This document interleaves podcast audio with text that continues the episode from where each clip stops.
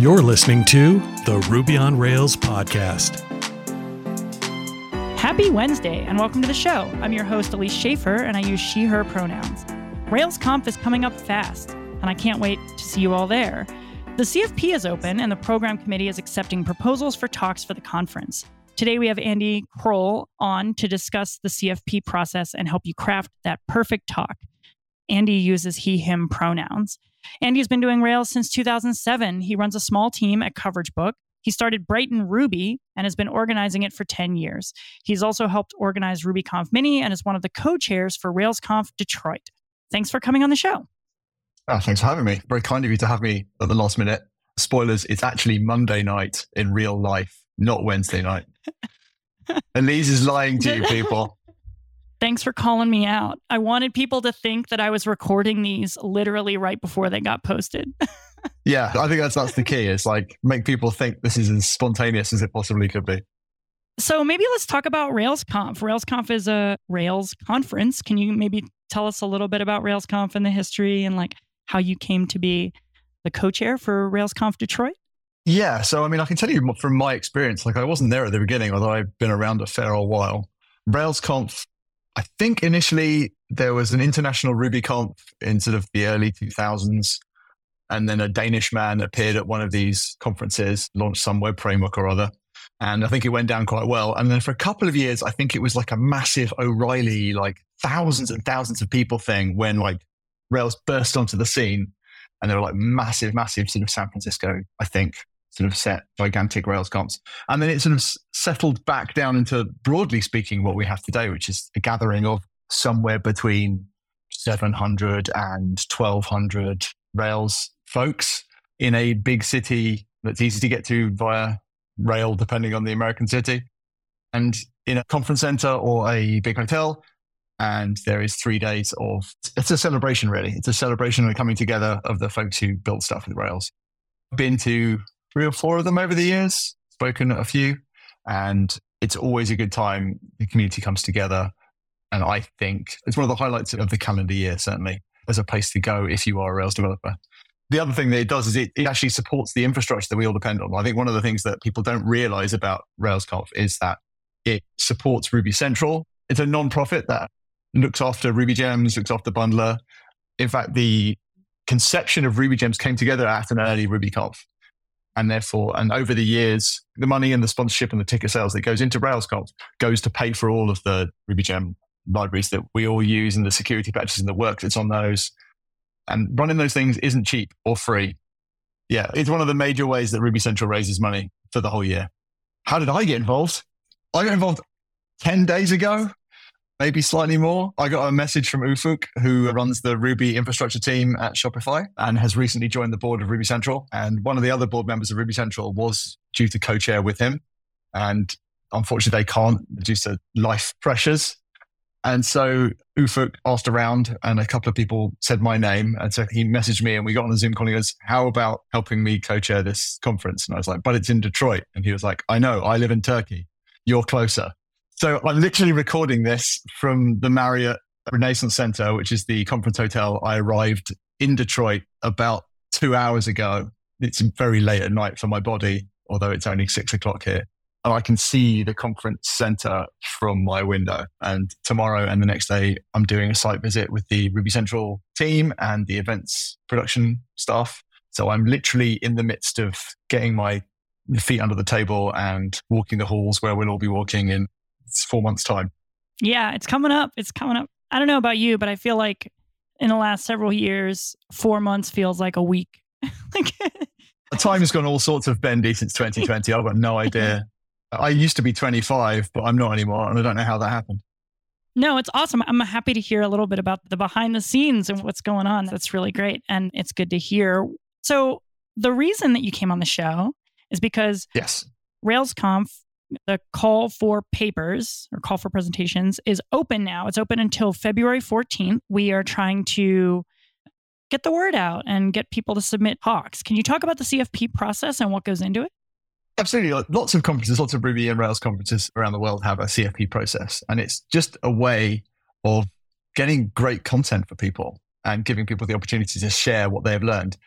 So for RailsConf and, RubyConf, the two major Ruby Central conferences, they're almost entirely built up from CFP. So a group of folks from the community who've either volunteered or have been to previous events or have spoken at previous events and have the free time to go through hundreds of talks and pick out the ones that we think will tell a good story for the three days. A group of people volunteer, and we're all going to go through those talks as they come in over the next two or three weeks, probably whenever this comes out. So you still have time to put a talk in. Yeah, so that's the process. You write an abstract, you sort of spell out what you want to say in your talk. You don't have to write the talk before you submit it, obviously. I often think about it as uh, writing the talk that you would want to see. It's just if you happen to have it picked, then you end up having to give it. It's a little bit like when you make a suggestion and then someone is like, hey, would you just mind doing that? Yeah, exactly. It's like, you know, did you step backwards fast enough? No. So now you're doing it. No, it's a really great experience.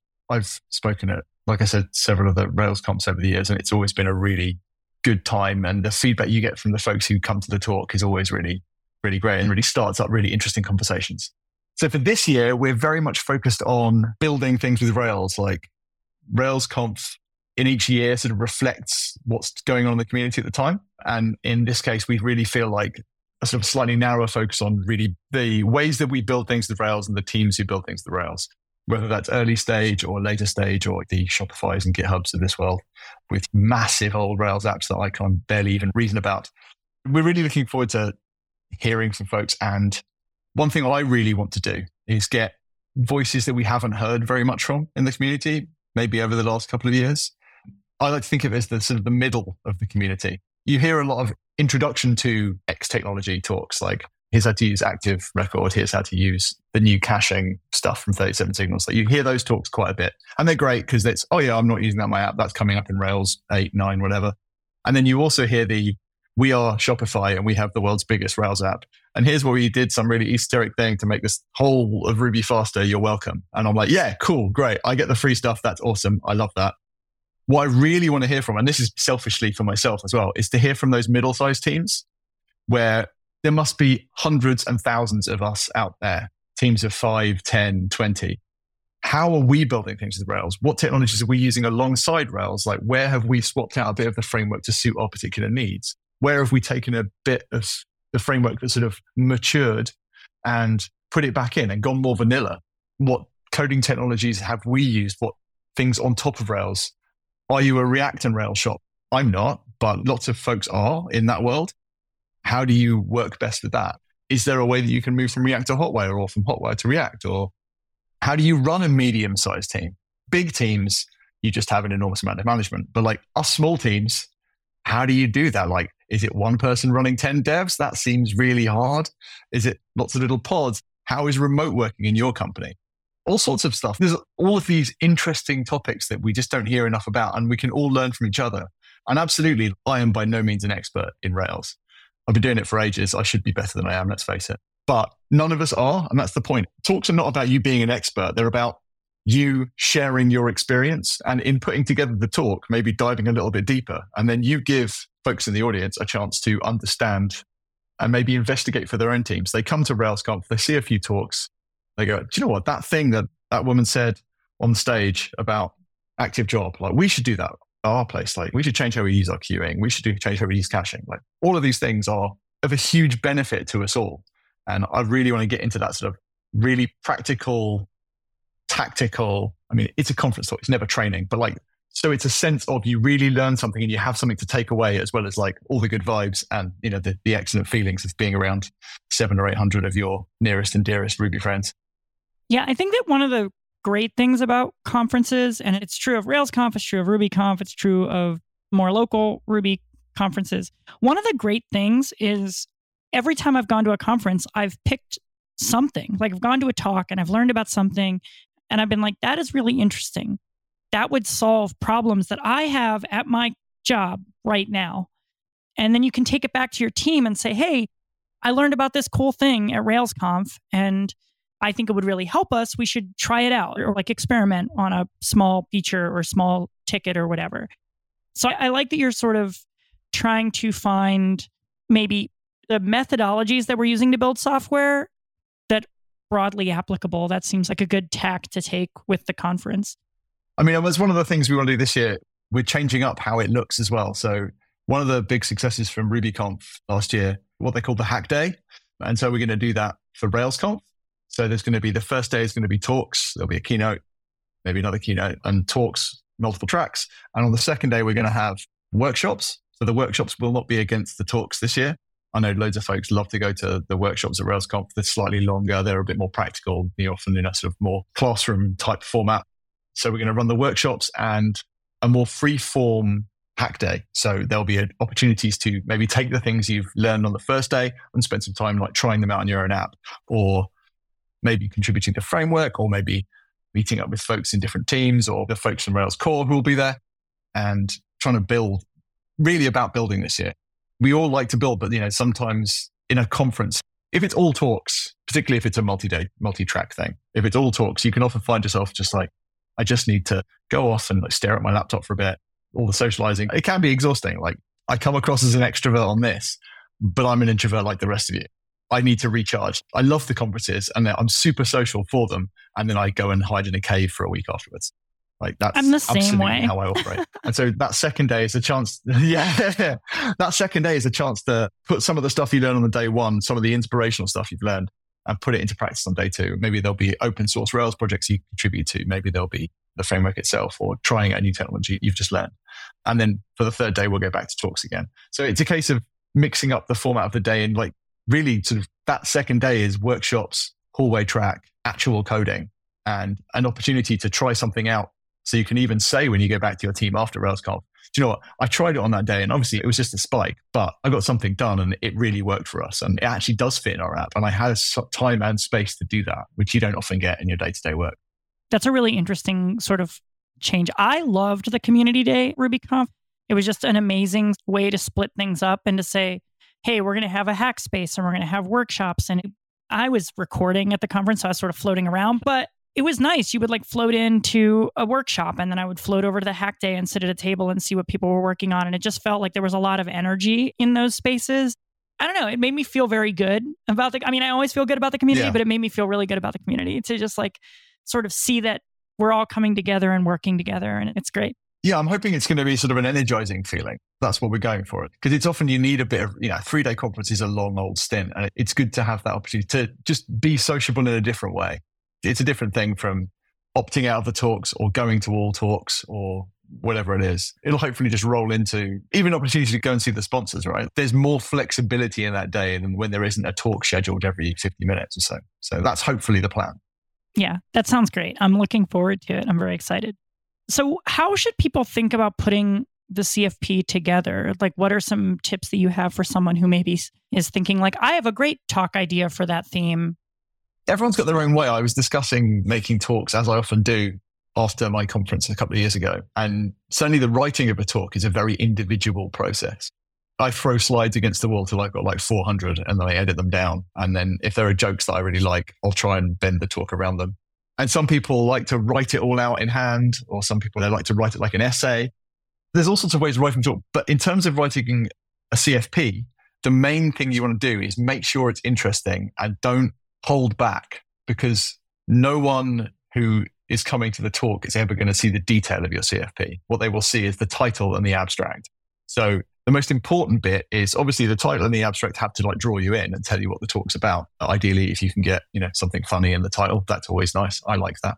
But for me, the detail is where the real thing is. You have to sort of show that you have planned out your talk. And it doesn't have to be a very detailed plan. It just has to sort of say, well, I'm going to spend five minutes talking about this and I'm going to cover this point and this point. And then I'm going to spend 10 minutes talking about this and I cover this and this. And then I'm going to spend another 15 minutes talking about this and this. And if I've got five minutes at the end, I'll talk a bit more about this, and then I'll do some Q and A, or then I won't do some Q and A. I don't like doing Q and A. I don't enjoy it. So it's important for the program committee to understand that you have a sense of what the talk is, and that you have a sense of that slightly below the first level of detail, so that we have a confidence as a program committee. Because obviously, most people who apply to this stuff, first of all, we don't know who they are on the first pass through. And on the second time round, we don't really know your experience. We don't know your speaking experience we don't know your familiarity with the technology that you're talking about. So the only place that we can get that is in the detail. So that's for me the most important part. If you want to see some really good examples, there's a site called speakerline.io that's run by Nadia Odunayo, who actually is on the program committee this year. And She's collected a bunch of talks, the abstracts for talks that got selected and didn't get selected. It's a really good resource to see what other people who got their talks selected did.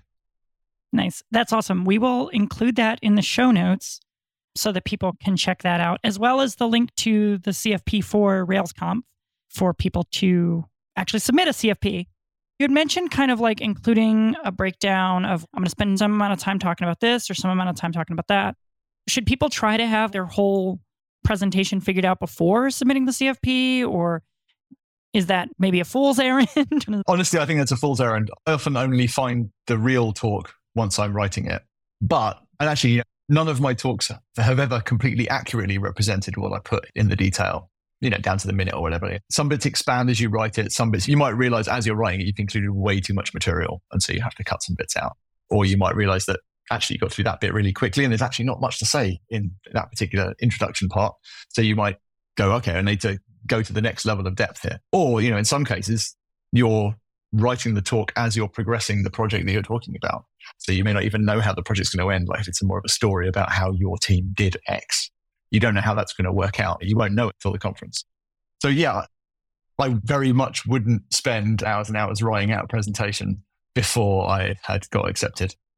That's one of the things we're trying to get the CFP wrapped up fairly quickly to give people plenty of time to put these talks together. And one of the other things that we're doing is the program committee and myself will be available to help. We did something we've done with RailsConf last year and RubyConf last year was that we're able to provide some sort of speaker coaching.